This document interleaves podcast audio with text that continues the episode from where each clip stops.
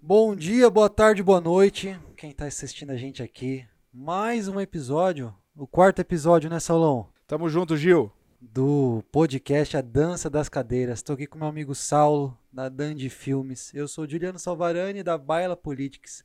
Vamos falar hoje de um tema que eu acho que é o tema central para quem está no mercado, para quem está fora do mercado, para a população comum, né? que é ideologia, que é marketing, que é comunicação e que é política, no fundo, né, Saulão? Vamos falar um pouquinho de ideologia e marketing político? Vamos embora, Gil. Bora, bora lá. Como já cantou o nosso, o nosso grande amigo Cazuza, ideologia, eu quero uma para viver. Isso é verdade ou não? É. O que, que você problematiza em cima disso? É, é necessário ter uma ideologia? Antes de, de tudo, uma breve introdução filosófica aí, Gil. Não, e é. Acho que quando a gente fala de política, a gente está permeado pela ideologia, a gente está permeado por valores. E é claro que se a gente remontar os franceses, né, onde que os jacobinos e os girondinos sentaram na Assembleia Geral, de onde vem de fato, né, o termo esquerda e direita, né? É uma questão de posição, né? É puramente posição a partir do que está sendo discutido aqui, onde se encontram os interesses distintos, sejam os valores mais conservadores, sejam os valores mais revolucionários ou transformadores, daí que vem os, os, a, grande, a grande posição política do mundo moderno, né? A direita, a esquerda e o centro né, onde fica o pântano, né, onde as pessoas de fato disputam aí é, quem que vai ganhar. E aqui a gente tem um centrão no Brasil, né, uma jabuticaba e é, aí. E é, e, é, e é interessante pensar o centrão. O centrão é estar em cima do muro ou não? Não, pelo contrário. Pelo contrário. É onde você caminha entre um lado e outro, a depender do posicionamento. Acho que o espectro é sempre tensionado. Ora, a extrema direita, quando a gente viu com o Bolsonaro, é, joga as posições políticas mais para um lado, ora, por exemplo, com Lula, joga mais para a esquerda e as pessoas vão sambando ali nesse meio do caminho. O Centrão, na verdade, é uma disputa de poder. O Centrão se adapta. Se adapta. Podemos pela, falar isso. E pela conjuntura. E a conjuntura é dada pela mobilidade. Né? Então, onde as pessoas estão pensando? O que, que as pessoas estão querendo? O que, que o cenário econômico, político, social traz para nós e onde a gente vai tomar as decisões com base nele. Então, é, a gente pensando em ideologia, a primeira crítica que a gente tem é exatamente essa. É a comunicação sistematicamente distorcida. A gente achar que é, tá pensando uma coisa como na verdade tem interesses escondidos por detrás. Eu acho que o centrão paira por aí. Tá. E isso me leva para a primeira pergunta que eu queria lançar aqui, que é o seguinte: existe ideologia no ato do marketing político em si? Pelo, assim, eu acho que a ideologia é essencialmente comunicação. Né? Então, por isso que eu sempre brinco, a, o marketing político é a praxis da ideologia. É onde a gente consegue comunicar, é onde a gente consegue é, entender os estratagemas fundamentais e, enfim, da política, né? onde estão os interesses de fato, e a partir daí referenciar do ponto de vista comunicacional. Né? Onde estão os interesses, como que a gente consegue comunicar eles, seja eles direto ou indireto, seja eles velados ou explícitos. Não, aí que está grande, a grande centralidade da ideologia e aí está a grande centralidade do marketing político como uma técnica de comunicação. Acho que é por aí, viu, Salão? É, Gil. E você acha que isso atrapalha hum, do ponto de vista. Vamos lá, do ponto de vista prático, profissional que hoje atua no, no, no marketing político, v vamos falar, quem sabe quem está nos ouvindo aqui seja uma, uma possível dúvida. Pô, eu preciso ter ideologia para trabalhar com o candidato X, Y, Z? Não dá para se blindar? Não, eu sou de esquerda, mas eu quero fazer a campanha do cara de extrema direita. Isso é possível? Com certeza, com certeza. Eu acho que assim, vamos pensar, vamos voltar ali um pouco para ideologia, né? Então, a gente, quando a gente ouve no marketing político, olha, olha só, você pode ver que isso é a realidade. Ou por outro lado, olha, contra fatos não há argumentos. O que de fato a gente está falando é, enfim, é que os fatos falam por si só. Mas muitas vezes a gente é levado a crer por fatos mecanicamente ou mecanismos discursivos que fazem a gente acreditar que aquilo de fato é a verdade ou não. Um filósofo, Roland Barthes, no livro Mitologia, fala sobre que a ideologia é naturalização da ordem simbólica, daquilo que a gente enxerga, das representações. Então, quando a gente naturaliza aquilo que a gente está vendo, aí sim que a ideologia está exercendo controle sobre a gente. Né? Então, é, é, muito importante que a gente entenda uma noção mais geral de ideologia. Né? Então, pô, esquerda, direita, centrão, é, pô, figuras. As no, figuras as de figuras. representação, Tá. que de fato são representações da, de, uma, de um aspecto da realidade. Né? A gente pensando do ponto de vista da totalidade, né? eu acho que a gente pode fazer desdobramentos filosóficos aí ultra complexos e como isso se relaciona com o marketing político, acho que é a grande ciência aí, né? Eu quero puxar um ponto agora que você citou. Você falou de mitologia. Vamos lá. Mitologia, logia, estudo, mito, mito, estudo dos mitos. Gil, a gente tem um fenômeno político no Brasil, teve 2018, Jair Bolsonaro. Jair Bolsonaro. Aclamado por muitos o mito, o mito, o mito, o mito. Ou seja, o, o próprio conceito se tornou ah, imperativo na narrativa política da direita no Brasil. Isso é normal? O, como que você vê essa questão simbólica da figura mito? Porque veja que é bem interessante isso, porque do, Isso é no Bolsonaro não se falava no mito tal. Não, o mito do Édipo, o mito do, do, do, do, do herói, o mito XYZ. Ele simplesmente era o mito. O artigo o, aí, na língua portuguesa, definindo claramente. O mito é ele. O que, que tipo de implicação que isso tem para o marketing político e para a democracia? É claro que a gente tem que fazer uma diferenciação semântica, né, do que, que é um mito enquanto é um artifício de linguagem discursivo, né? Então, o que, como a gente está tratando os grandes ar- arquétipos mitológicos, né? E a mitologia e o mito Jair Bolsonaro do ponto de vista semântico, do ser superior, o maioral, né? Então, Uma aquele- lenda. Uma lenda, né? Então, é, é- tem um quê metonímico aí, né? Tá. da- do o mito, o herói, o, o grande, é, o salvador. Eu acho que o, o marketing político, né, o instrumento de comunicação mito ali, né, a síntese do Jair Bolsonaro, muito difere daquilo que de fato é a mitologia, enquanto conjunto de histórias, aquela organização simbólica, né? Enquanto deuses do Olimpo, né? não tem Deuses nada a ver com a parada. É, no fundo são, são puras representações de um conjunto de ideias, de fazeres, de ações, de valores, né, que são incorporados, né, reificados, né. Então, é, tem uma certa noção imanente até que a gente pode até desdobrar um pouco essa reflexão, Saulo, que é a noção imanente da ideologia, né. Muita gente fala que é a doutrina,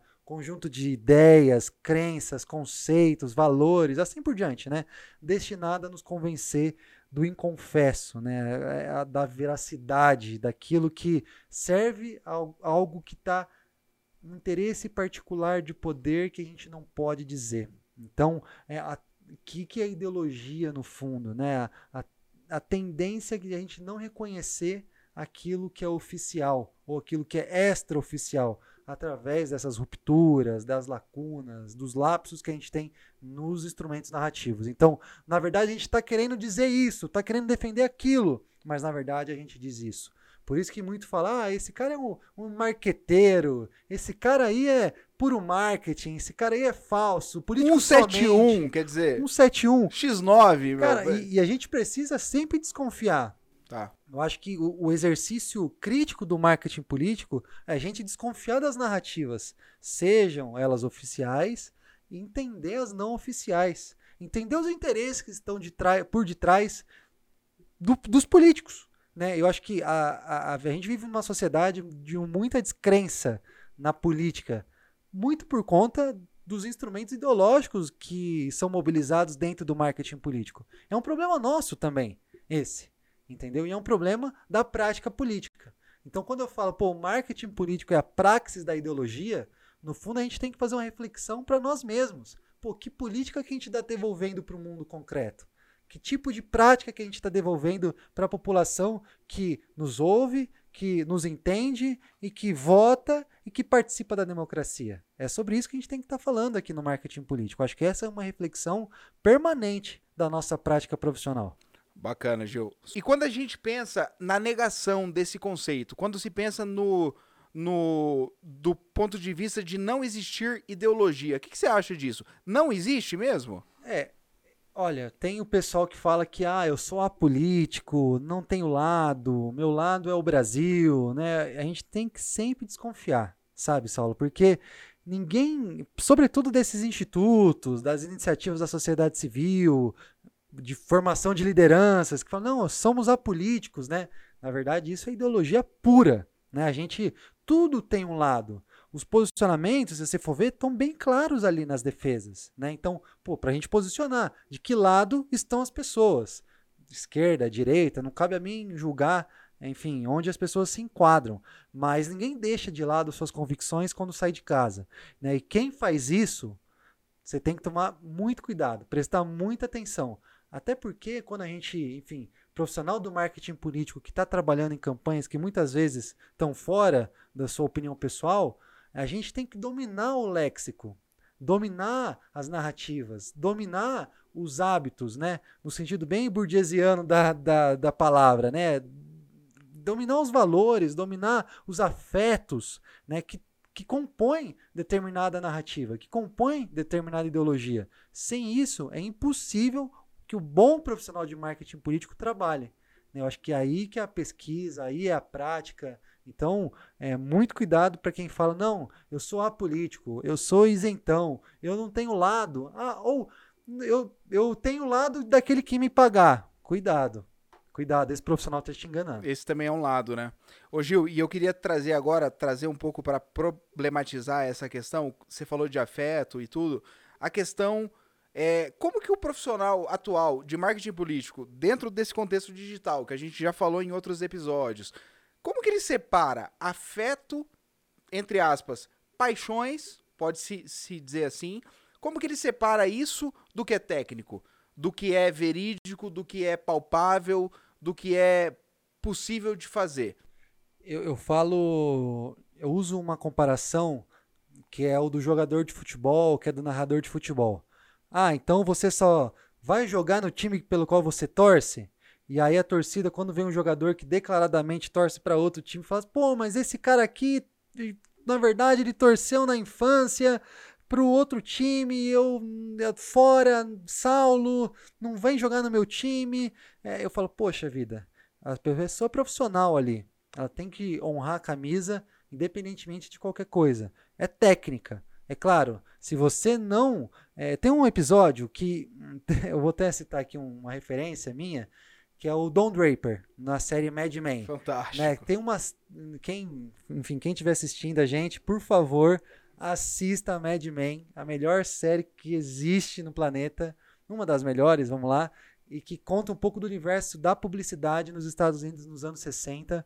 E que tem um episódio muito paradigmático, que é o do cigarro. Né, que o Don Draper ele faz uma carta quando a, se eu não me engano, a Marlboro é, sai da conta da, da agência dele. Ele fala assim, olha... A Luck Strike, eles estão falando. É, Luck Strike, Luck né? Strike, uh -huh. Então, enfim, sem merchan nenhum, enfim, Exato, marcas só, só mundiais. Mas, assim, ele vai lá e, e fala assim, olha, eu... Nós, na verdade, eles são demitidos, mas você vê a, o poder da narrativa, né? Ele, eles reconquistam, né? Eles reconquistam depois, mas eles escrevem no, no jornal, fumar é ruim. Por isso que nós é, não fazemos mais propaganda de cigarro, porque a gente tem total consciência de que cigarro faz mal para a sociedade. Uma jogada de mestre do Don Draper. E o Don Draper é um fumante é, compulsivo. compulsivo né? Então, eu acho que o, o bom profissional de marketing político é que nem um bom ator. Tem um ator que eu gosto muito, que é o Daniel Day-Lewis, é, ganhador de Oscar, enfim, que, que quando ele entra no papel, ele não só entra no papel durante o set de filmagem, ele é o papel na família, nas férias, ele, é, ele incorpora o papel nas outras fases da vida dele. Então, para você de fato é, viver uma campanha política, para você de fato viver um tipo de ideologia que você está ali construindo junto com o candidato, junto com o interesse, você precisa viver aquilo. Você precisa sentir na pele, na carne, no osso, no coração, na mente o que, que a pessoa está dizendo. Aí sim você tem capacidade de construir, destruir, reformular, é, se adaptar, é, mudar, é, desistir de determinados posicionamentos dentro de uma campanha, seja eleitoral, seja política de maneira geral. Então eu acho que é, a esse é o papel da ideologia, não é, é não submeter a ela, mas entender ela. Eu acho que esse é o bom profissional de marketing político hoje no Brasil. O ponto de vista ideológico, é, é correto afirmar ou é errado a gente falar que hoje a maioria dos profissionais de marketing político no Brasil são de direita ou não? Ó, oh, é, oh, Saulo, isso é uma puta de uma pergunta difícil também. Você me coloca numa enrascada é, que são meus colegas, né? Pessoas que estão no meu dia a dia e, e é claro, tem muita gente em cima do muro no marketing político, até para não perder cliente nem de um lado nem de outro, né? Então, tem até um livro do, do professor aqui da USP, né, o Vladimir Safati, que fala, ó, quem é de esquerda não tem medo de dizer que é de esquerda, ou a esquerda que também não tem medo de dizer o seu nome, né? E a gente tem que entender que de fato o Brasil é um país conservador, né? Então, é, o, fenômeno, o fenômeno da direita ter se profissionalizado e a esquerda não, é claro que atrai esse tipo de profissional. Né? Vou, vou repetir. Então, por mais que é, a, tenham profissionais de esquerda e tenham profissionais de direita, e claro, tem os profissionais que não são abertamente nada, que eu acredito pessoalmente que são, em sua grande maioria, pessoal de direita, o pessoal mais conservador, o que se considera do espectro mais liberal, enfim, não cabe muito a mim julgar, mas a esquerda ainda não tem essa pegada de profissionalizar a comunicação. Isso é bem interessante, Gil. É, fica relegado à militância. Então, assim, tem muita gente que faz ah, o marketing político, a comunicação, muito na base da amizade, da luta, da militância, enquanto a direita, ou os, os políticos mais do espectro conservador, é, sobretudo no interior, entendem que a comunicação política e o marketing político é, deve ser profissional. E só assim que eles vão conseguir galgar passos dentro da política institucional.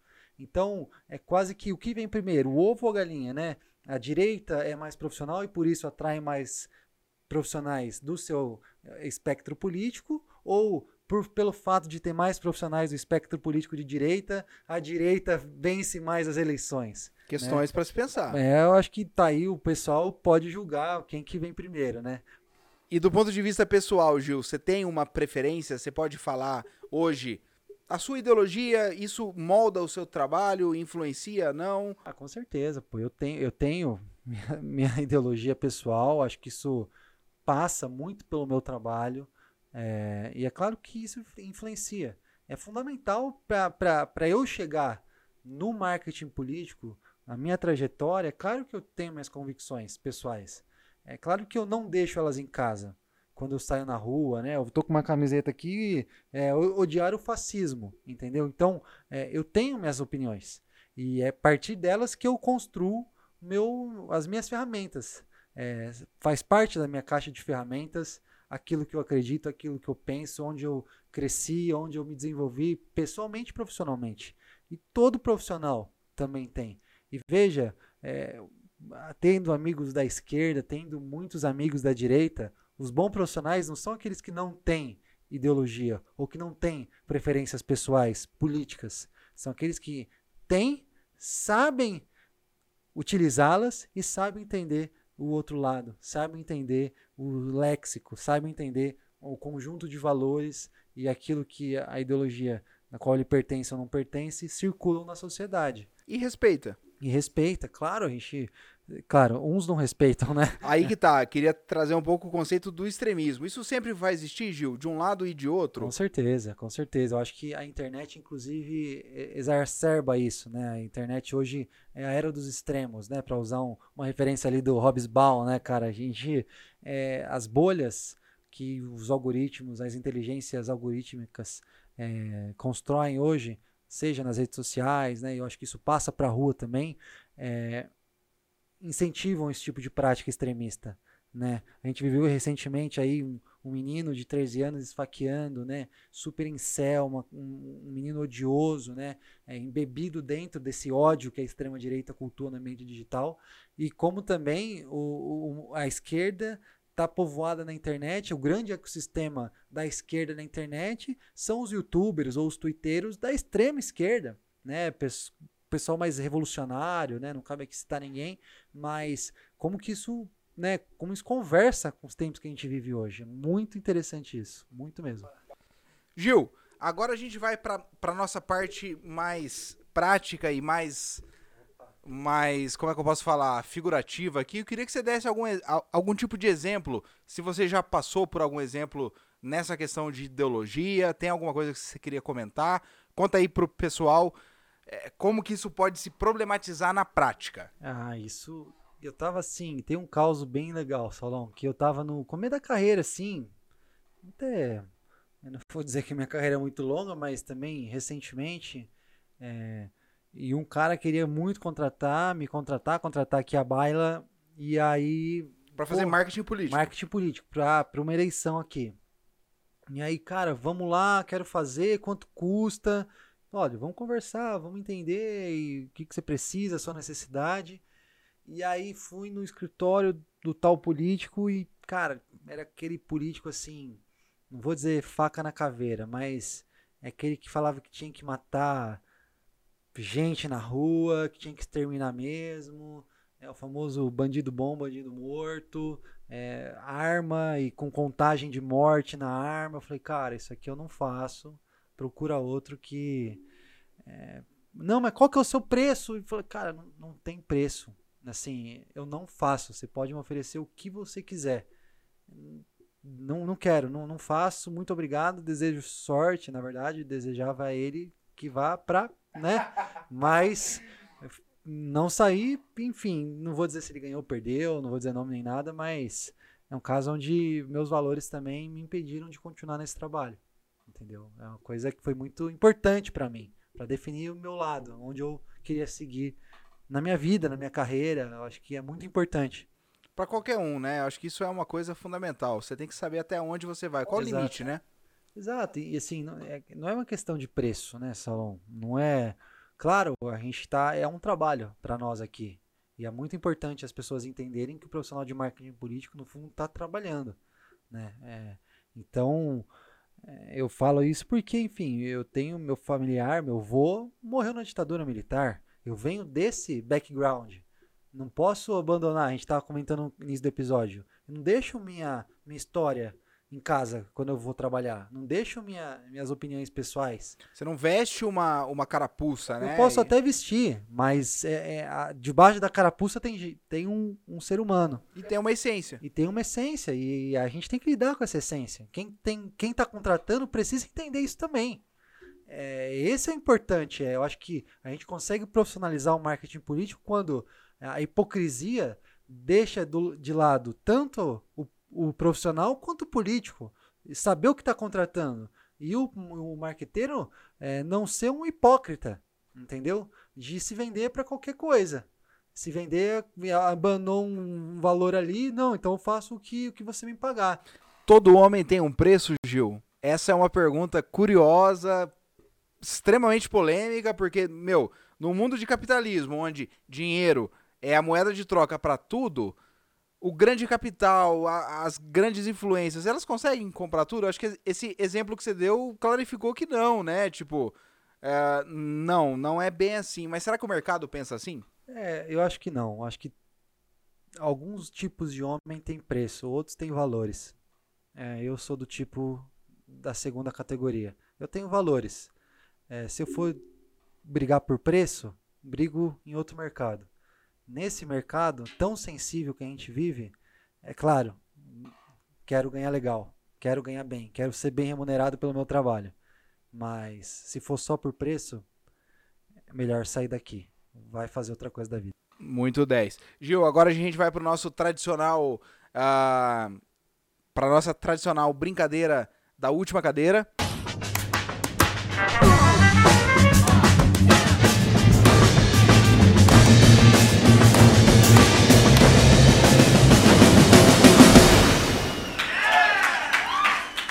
Eu queria te, te, provocar com algumas perguntas aqui, começando com, prim, com a primeira pergunta. Polêmica. Manda. Quase que é, impossível de responder, mas vamos lá. Olavo de Carvalho, grande influenciador da direita aqui Opa. no Brasil. Rest in... Rest in peace. Peace não, né? Mas enfim. enfim. É, ou Steve Bannon, Opa. famoso marqueteiro do nosso amigo Donald Trump. Correto? Seu amigo, né? Meu amigo. Quem dera, mas ao mesmo tempo sai fora. Vamos lá, Gil. Deus, como que você. Deus me livre, mas quem me dera, Quem né? me dera. Vai lá. Como que você problematiza isso? Ah, eu. Assim. As pessoas vão, vão me xingar agora, eu já vou dar o disclaimer, já vem a tela preta aqui.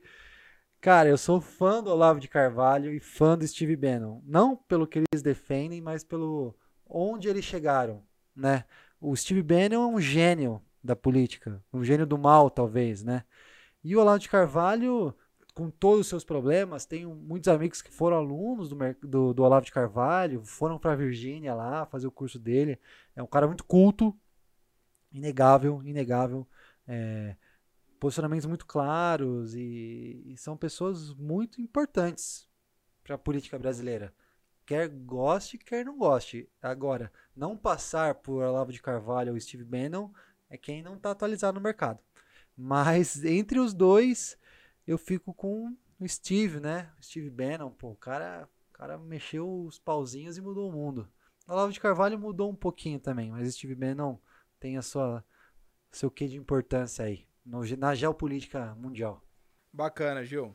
Próxima questão aqui. Essa é mais do ponto de vista dos acadêmicos, do ponto de vista mais Opa. teórico. A galera de sociais, a galera da ciência política, da economia. Vem. Karl Marx ou Max Weber? Opa, essa aí, essa cara. Ai, Jesus amado. É, é óbvio, quem me conhece sabe que não tem dúvida nenhuma, né? Ah, moleque.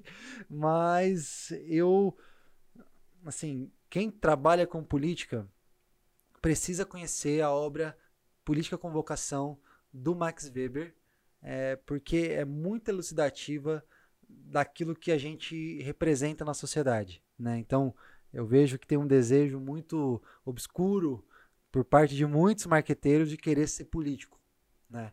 Ah, é, o marqueteiro muitas vezes é o político frustrado, né? Então, leia o livro Política com Vocação do, do Max Weber, que é essencial, mas vamos ficar de Carlinhos, Carlinhos Marx, que é, mudou o mundo. E por que, Gil? Acho que essa é uma problematização curiosa, porque o Weber, de um lado, ele traz a questão da burocratização, enfim, ele explica, de certa forma, a ascensão dos estados nacionais, dos países, pela ótica da Também. burocracia. Que é uma coisa Também. que funcionou até certo ponto em alguns países, inclusive no Brasil, mas que daí tem uma crise, né? A gente tem uma crise de, de, de- não só, enfim, pensando em União So- Soviética aí, mas uma crise da burocratização. Por que, que você acha que o Marx é um cara ah, ainda atual? Acho que isso é uma coisa, enfim, é uma curiosidade extra aí pro pessoal para justificar essa, eh, essa escolha aí. Tese 11. Inclusive, nome do canal da, da nossa amiga é Sabrina Fernandes. Mandar um abraço pra ela. Marxista? Marxista. Fala, Sabrina. Se, se- se inscreve aí e vem aqui pra gente fazer uma collab, meu. Você tem que vir aqui, viu, Sabrina? Você tá mudando o Brasil. Mas tese 11, de teses para Forba. Não basta entender o mundo, é necessi- necessário transformá-lo. Até o WhatsApp tocou agora. Mas, cara, é- o Marx é super atual. É super atual. A gente precisa. Acho que tem um grande preconceito contra a obra do Karl Marx. A gente tem que defender, diferenciar muito, né? Do, do autor e o fã-clube, né?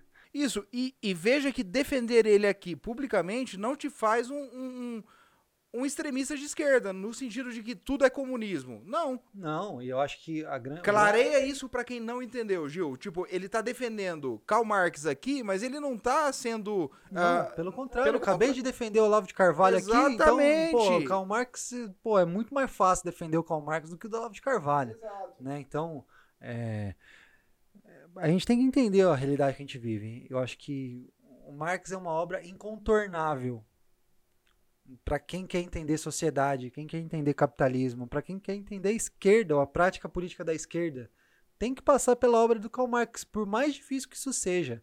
E eu falo como alguém que já leu, não entendeu muitas coisas, entendeu tantas outras, e há uma atualização constante. Então, sempre que eu vou ler um livro ou um texto do Marx, cara, eu sempre aprendo de novo e entendo e pergunto e isso pro Marcos ou para pro Weber ou para qualquer outra pessoa. Quem quer entender política ou marketing político precisa entender os grandes autores, os grandes clássicos, né? Para não citar Ítalo Calvino, né? Inclusive um baita num texto por que ler os clássicos do Ítalo Calvino para entender por que nós temos todos, seja de esquerda, seja de direita, seja político, seja marqueteiro, entender Marx para melhorar a nossa prática política, nossa prática profissional. Fundamental. Muito 10, Gil. Então vamos caminhando aqui para o nosso fim. Queria que você desse algum tipo de insight, algum tipo de dica aí para o pessoal, de acordo com esse tema que a gente falou aqui. Acho que tem muita referência legal para falar. O que, que você pontuaria de importante aí para o pessoal oh. pesquisar, procurar? Esse episódio foi cheio de referência, hein, Salão? Foi cheio Acho de referência. Ao longo dele a gente foi citando, né? Fomos, nomes e nomes. bancando aí bastante coisa, de Olavo de Carvalho a Marx, mas Marx. eu quero deixar três dicas hoje, muito legais, até anotei aqui. É, a primeira é uma, um documentário, um filme do Netflix chama Get Me Roger Stone, que é um grande marqueteiro político dos Estados Unidos, do Partido Republicano que passa por toda a sua trajetória, até como ele inventou o Donald Trump. É, ou ele diz que inventou, acho que é aí que está a grande. O é, grande questionamento. A grande reflexão do, do documentário e da prática do marketing político extremamente profissional. Eu acho que o, o estado da arte, o benchmark do que é a prática política, do que é a prática do marketing político no mundo é os Estados Unidos, é incontornável. Então veja esse, esse documentário, Get Me Roger Stone, vamos colocar aqui na, na descrição do Perfeito. episódio. O segundo é um livro que fala, a gente falou tanto de ideologia hoje, né? Um livro da editora Contraponto em português, organizado pelo filósofo esloveno Slavoj Žižek, né, que chama Um Mapa da Ideologia, que é uma série de textos é, de autores aí, filósofos, sociólogos, cientistas políticos, é, falando um pouco sobre ideologia, chama Um Mapa da Ideologia tá bom? Uma obra muito importante para quem quer se introduzir nesse tema. E por fim, é, até mandar um abraço, indicar um episódio de um podcast que está em todas as plataformas aí, agregadores de áudio, é, que chama Maldita Politicagem. Pessoal lá de Curitiba, mandar um abraço pro pessoal do Maldita Politicagem.